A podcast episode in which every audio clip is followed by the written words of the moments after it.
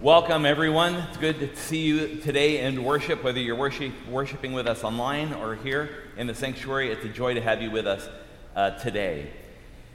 We have so many things going on in life of our church. I'm going to talk to you a little bit about those later on in our worship service. But today, what is significant for us and what we're blessed to have with us today is Dr. Michael Beck, who is going to be our guest preacher today. Yesterday, Michael led a workshop for the Pacific Northwest Conference of the Free Methodist Church for a variety of pastors and leaders on the Fresh Expressions movement. And the Fresh Expressions movement is a way in which churches are launching new ministries, fresh, innovative ministries, to reach new people.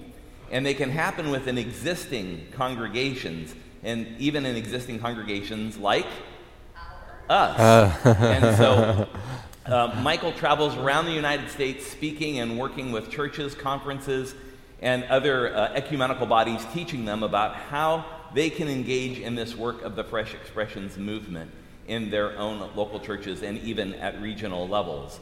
He is a professor at United Theological Seminary, and he also pastors, along with his wife Jill, two churches in the United Methodist Church in the north central area of Florida. And so he brings experience in pastoral ministry and the Fresh Expressions movement, teaching and theological higher education, and it is a gift to have Michael with us today. So uh, let's all welcome him as he comes to bring us the message today.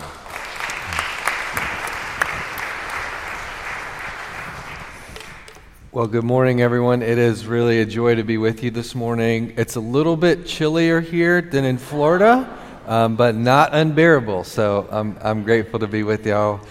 Hey, can you look at your neighbor and say, hey, neighbor? Say, hey, neighbor. Look at your neighbor. Hey, neighbor. Are you in the hood? Are you in the hood? Are you in the apostlehood of all believers?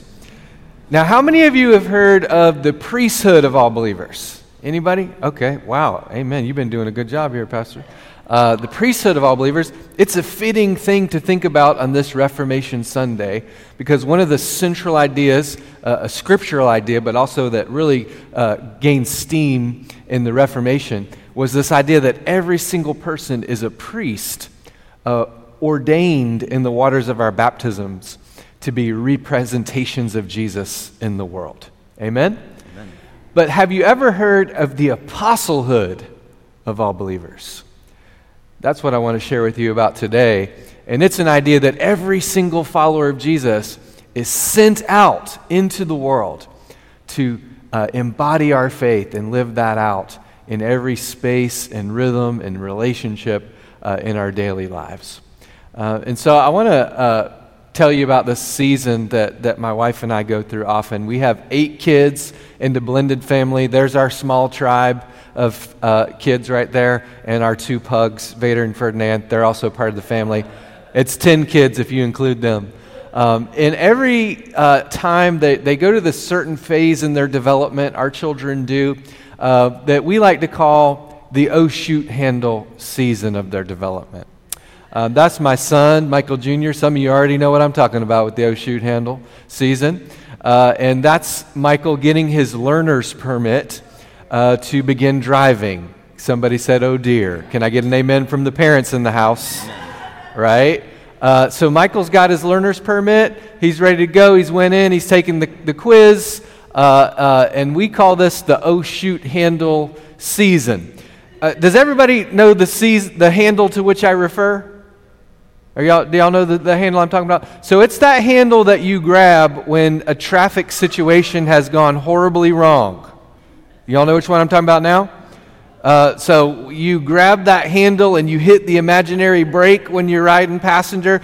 Some of you more sanctified folks, you can call it the heaven help me handle. Do y'all understand what handle I'm talking about now? Uh-huh. So when I get in the vehicle and our kids are learning how to drive, we're doing a lot of that oh shoot handle grabbing season, right? Um, but because we love our kids, we don't simply just throw them into the vehicle and say, hey, you took the quiz, you got the learner's permit, you know, figure it out, right? But we get in the vehicle with our children and we say, here's how you use the turn signal the windshield wipers. Put it in drive. Here's the brake pedal. Make sure you got that, that one. Can I get an amen? amen. Brake pedal. Uh, now we're going to go up here. We're going to make a right. We're going to go over here and make a left. We're going to do a U turn now in parallel parking. And we teach our children how to drive in the process of driving. Now, I think this is a great uh, metaphor for the church. As followers of Jesus, uh, we don't become Christians by simply taking the quiz, going to a Bible study, and getting like our Christian learner's permit. Um, we become Christians as we learn to faithfully and fruitfully follow Jesus in the world. And it's as if the Lord uh, comes into our life and He shows us uh, how, how to be a Christian in the process of living. So I want you to go up here and make a left and make a right. Uh, see that person over there? The Lord, the Lord speaks to us and says, I want you to, to love on that person or, or tell that person about me or, or uh, go into that community. And, and, uh, and a lot, also, a lot of times we get the U turn dummy from the Lord. Anybody get that one? Hey, you're going the wrong way. Turn around, U turn. Anybody get that a lot from the Holy Spirit? Can I get an amen from anybody? Okay, we got a couple honest people in the house this morning. Um, but as we're doing that, um, as we're kind of faithfully, wildly driving Jesus' mission forward in the world, sometimes Jesus should be grabbing the oh shoot handle as we do that. And I feel like a lot of times in the church today, there's not a lot of oh shoot handle uh, grabbing going on. In fact, sometimes it feels like um, our mission as the church of Jesus is in park, and we're kind of sitting in the parking lot and don't know how to go forward in this new world where the majority of people don't go to church anymore. And they're not going to come to church no matter how good we do it. So, how do we embody the life and the love of Jesus in the world in this changed reality? How do we join the apostlehood of all believers? I want to share that with you this morning. Can we pray over the Word of God? Heavenly Father, we thank you for your Word. It is a light unto our path, it is a mirror that shows us who we are. It is a revelation, O oh God, that shows us who you are. And so we pray that this would not be simply time of just another church service, but we come humbly seeking an encounter with you. We ask that you would cause these words to burst forth from their ink cage and to live and dance in us in incarnate ways. And we ask, a Holy Spirit, that you would give us the strength to not simply be hearers of the word only, but doers also. It's in the mighty name of Jesus we pray. And all God's people said, Amen. Amen. Go on your way I'm sending you out like lambs in the midst of wolves. Does anybody else get excited about that command? Go on your way. I'm sending you out like lambs in the midst of wolves. Uh, that that's kind of sounds kind of dangerous to me. Can I get an amen?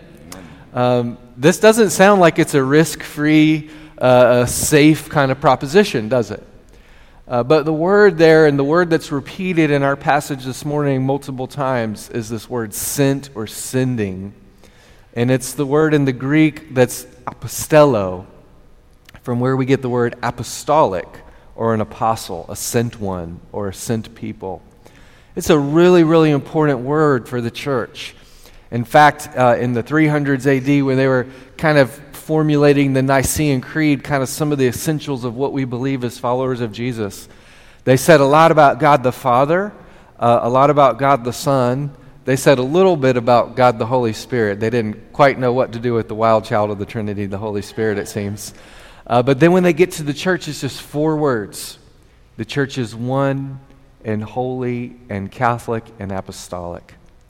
And those words, oneness, comes from the, the unity or the koinonia of the church. And so Paul gives us seven ones one Lord, one God, one Father, one baptism, right? The holiness of the church means we worship a holy God, a God of chesed, unfailing love, whose reigning central attribute is this profuse uh, outpouring love. And as we worship that God, we too become transfigured and become holy as we learn to love God and love neighbor. Can I get an amen? amen. Um, and then there's the Catholicity of the church, little c, don't freak out, little c, or you could say the universal nature of the church. Uh, so that's the, the church is part of this wider body, the body of Christ in the world, of all people, of all cultures, of all races, spaces, times, across the whole uh, of creation. But then there's this word, uh, apostolic. The church is sent, or it's missionary by its very nature. The church is sent out into the world. And for a long time, that, that word apostolic, uh, we've kind of forgotten that word in the church in some ways. We've forgotten that part of our life together. And we've been able to just kind of come to buildings and, and hear a great sermon and worship the Lord and maybe do some Bible studies throughout the week. Um, but this idea of how do we go out into the world and, and be sent um, and share the gospel with people for whom it's good and it's also news, that has been kind of lost on us in some ways. And so I want to share about that a little bit this morning. Now, this text is really kind of a missional blueprint for us of, of how to like be Christians. And it, it worked quite well in a pre Christian world, but maybe it'll work quite well in a post Christian world too. And so, this idea of being sent Nowhere does Jesus gather the disciples and say, Hey, I want y'all to build buildings. I'm going to stick up a sign and say, Hey, meet me here at 9 and 11 on Sundays and I'll tell you about the kingdom of God. That's not in the Bible. You can double check me on that. You can Google it, it's not there. Um, but what he does say is he gets the whole 70 or 72, depending on the translation of the text. And really, that's enough to cover the whole world, to cover all the ethne, to cover all the nations uh, of the earth. Um, and so, not, not some people get sent, not a couple of disciples get sent in this paradigm. Everybody gets sent, right? Look at your neighbor and say, Neighbor, neighbor, you're part of the everybody. You're part of the everybody. You're part of the everybody. Everybody gets sent. Uh, it's not some people get to kind of chill back and, and be pew potatoes and then a, a select group gets sent. Everybody gets sent together uh, to do the very things that Jesus is doing. And so he says, you know, it's going to be dangerous. There's going to be it's going to be like lambs in the midst of wolves. Carry no purse, no bag, travel light. So this is a journey of faith. It's a journey of risk, but it's a journey of trusting God. That God's going to be with us in this. Uh, that God's gone before us in this. That there's nowhere that we're going to go where God's not already there. There's no life that we're going to encounter that, that Jesus is not already working in that person's life. Um, and so, with this traveling light, leaving your baggage, leaving your stuff behind, uh, greet nobody on the road. There's an urgency to this. Like, get out there, let's do this. Um, and and uh, the, b- before uh, he says this, the first thing he says is, the, the Lord of the harvest, ask the Lord of the harvest to send workers. Uh, the harvest is plentiful, but the laborers are few. Did you know that in the United States of America, especially in Seattle and the Pacific Northwest, that we are in a harvest is plentiful, but the laborers are few situation? Could y'all say amen to that? Um, that we are in a big mission field. In fact, this is the third largest mission field in the world. The mission field is not over there somewhere where we send people. In fact, people are sending missionaries to us, right? we, we are the third largest mission field in the world, the land of the nones, the dones, the no church, the D church. I don't want anything to do with church. That's kind of where we find ourselves. And so the harvest is indeed plentiful, and the laborers are indeed few. And the first thing the Lord asks us to do is to pray and ask the Lord of the harvest to send workers. We need to be committed in prayer uh, and, and have people dedicated to praying that missional prayer of Jesus Lord, send workers. We see the harvest, we see the brokenness in the world, we see the people that are not coming to church, they're, they're not going to hear the gospel unless we go out and share it with them in a new and creative way. We see that. Um, but then Jesus kind of says, But now I want you to become the answer to your own prayer and put sneakers on your prayer right? And now go. So we pray and then we go. And, and there's not really a separation of those things. We prayerfully go. We go as we pray and we go out and we do these things. And we find the person of peace. The person of peace. So Jesus says, when you go into these places, you're going to find people that welcome you. Uh, they're going to say, Come on to my house um, and, and come and eat with me. And then he says, uh, uh, Eat whatever set before you. Now, this is really, really good news, friends, because this is theological validation for the potluck. Can I get an amen? amen. Can I get an amen? Because when Methodists meet, we eat. Thank you. The true Methodists in the house are, are, are, are know, that, know that saying. Um, so we go and we eat, we do life with these people. So notice here that, that there's a posture of like vulnerability that we need the people that we're sent to just as much as they need us. So it's not we're coming with all the resources and all the power and all the it's, it's there's a mutuality in that. And the church across history, we've gotten it really, really wrong when we think we bring God with us and we want to make other people look like we look or speak like we speak. And what Jesus is saying here is there's a, there's a mutuality and a vulnerability that's happening in this, and it's about relationship. Now, one way to think about this in a network society uh, where people typically don't know their neighbors anymore, uh, in a network society, we use technology and we, we connect around practices uh, and we, we do things together, and people form their relationships through that. And so, persons of peace can be those people that uh, open up relational places to us, or open up spaces in the community, or open up um, different kind of practices. And that can be an online thing as well. And they welcome us in, and we build that relationship, and we share the gospel. And then we do all these other things. We cure the sick, we proclaim the kingdom, and all those things that Jesus did himself. Um, so, uh, I want to just share quickly a little uh, uh, a snippet uh, of um, uh, the church that my wife and I currently serve, and then ask you all some questions to think about um, your own rhythms and practices and friendships that you have in your life. But this is our little church that we serve. We've been here for 11 years, Wildwood UMC, founded in 1881. Uh, and when we came to the congregation, we doubled the congregation our first Sunday with our blended family. We doubled it, uh, highest attendance increase in the whole conference, double first Sunday. If you want to just double congregation, just have a small country of children. Can I get an amen? Um, and, and most of our folks that, that we came to the church were chronologically mature.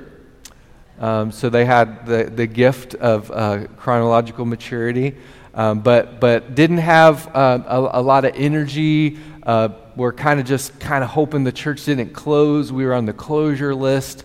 Things were not really going well. And so we began to pray. And we began to ask the Lord, Lord, uh, show us the people no one else wants or sees. Help us love them. Help us reach them. We just got a small group of people that were committed to pray for that. We got a small group of people that were committed to like go around our community and prayer walk the community and get to know our community. Uh, and this is a small little handful of people. We began to do that. Now, 11 years later, uh, we, we invited in a, a, black Pentecostal church plant and a, a Latinx um, uh, church plant, Iglesia Gosen and God's Glory Ministry. We all kind of came together as one church with multiple congregations. But then we started to ask people, what's your hobby, passion, or interest? What do you like to do every week outside the church? Who do you like to do it with? Uh, what are some things that you would do, even if nobody showed up, you would do it on your own? Uh, and so Larry, one of our, our, our members, 70 years old, planted his first church. And Larry said, Well, pastors, we, we kind of, I go to the dog park on Saturdays and I hang out with my dog, uh, Rocky. And I got a couple friends. We gather there. We talk about, uh, he's got this big Labradoodle dog. Um, and we talk about sports and the weather and what's going on in the world. And we just kind of meet there in the dog park. And so he said, Well, Larry, what if you were to get that group of people? We'll be alongside you as you do this. And just, you know, invite them to a time of prayer or, or to share a, a spiritual story or to ask a question. Hey, what spiritual practices are important to you in your life? And so at 70 years old, Larry planted his first church. It's called, he calls it Paws of Praise. It's church happened in a dog park. Uh, and the humans come in, have a passing of the peace. The dogs come in, have a sniffing of the butts. We try not to ever get that crossed up.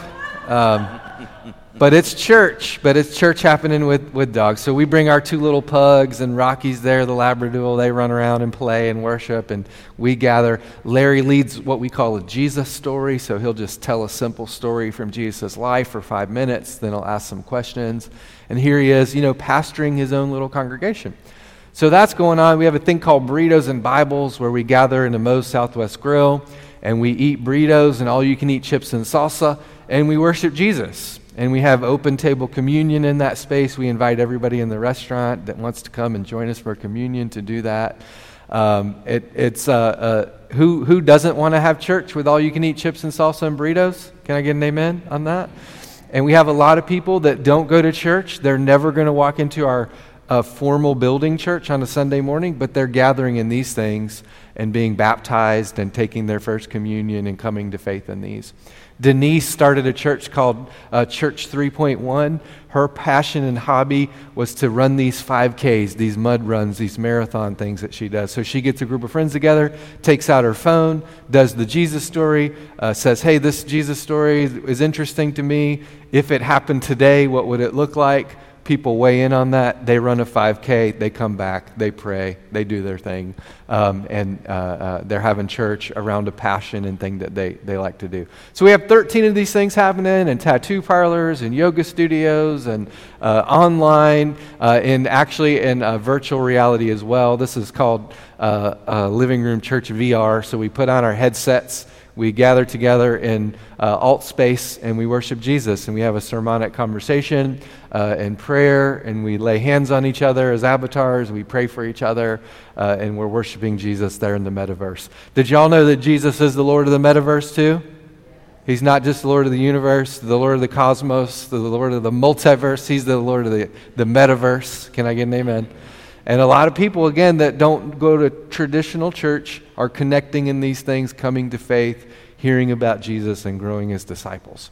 Um, so we call all of that this kind of a blended ecology ecosystem. Have any of you ever heard of this guy, John Wesley? Anybody? Okay. Uh, did you know that he said a thing like, uh, the world is my parish? So, what does that look like in the 21st century? To consider the world as our parish. And, and he was not just saying that for like the Methodist preachers, but the whole people of God. One of the things about Methodism is we really figured out how to release the apostlehood of all believers. And laity and clergy and circuit riders all kind of serving together in ministry, right? That was part of core of who we are as the people called Methodists.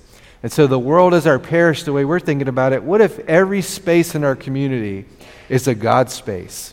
Where church can happen, where the Holy Spirit is saying, Come on and join me in people's lives and join in these, these life giving things that people are doing, getting together to have conversations about their dogs or to eat burritos together or to whatever that thing is in your community, to have coffee. I hear that's kind of a big thing here coffee, right? Uh, what, what are those things that we can get together and do? So we're seeing the whole world as our parish.